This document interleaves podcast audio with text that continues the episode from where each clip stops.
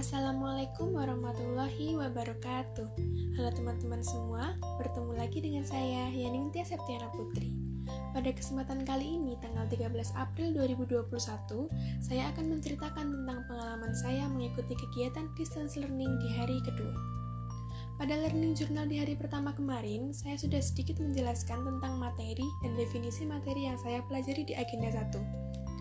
Materi yang dipelajari pada hari kedua ini masih sama ya teman-teman, hanya saja hari ini kami tidak melakukan pembelajaran sinkronus atau tatap muka, tetapi hanya pembelajaran asinkronus saja. Pembelajaran asinkronus ini diisi dengan mengerjakan tugas individu dan tugas kelompok. Tugas individunya adalah membuat analisis isu yang terjadi di instansi masing-masing. Isu yang saya analisis pada tugas ini adalah mengenai kurangnya kepatuhan pegawai dalam penggunaan alat pelindung diri yang lengkap dan penerapan protokol kesehatan di masa pandemi COVID-19.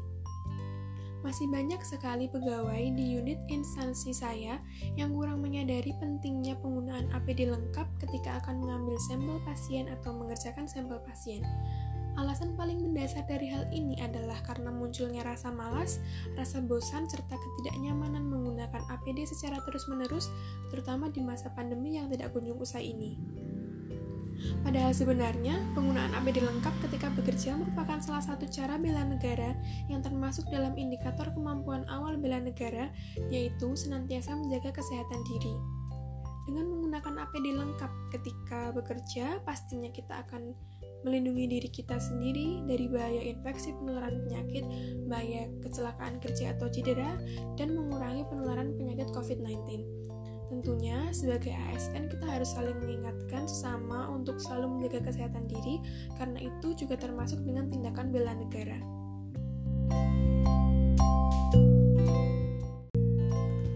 Sedangkan untuk tugas kelompok, yaitu membuat video mengenai penerapan nilai-nilai bela negara dalam kehidupan sehari-hari. Sebenarnya, tanpa kita sadari, kita sudah melakukan bela negara dalam kehidupan sehari-hari loh teman-teman. Contohnya, ketika kita membuang sampah pada tempatnya, kemudian membayar pajak tepat waktu, beribadah tepat waktu, berolahraga secara teratur, dan menggunakan helm ketika berkendara. Tentunya, kebiasaan-kebiasaan tersebut harus tetap kita pertahankan sebagai bentuk cinta kita kepada negara.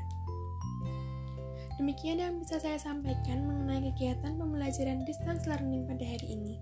Sampai jumpa lagi di lain kesempatan. Wassalamualaikum warahmatullahi wabarakatuh.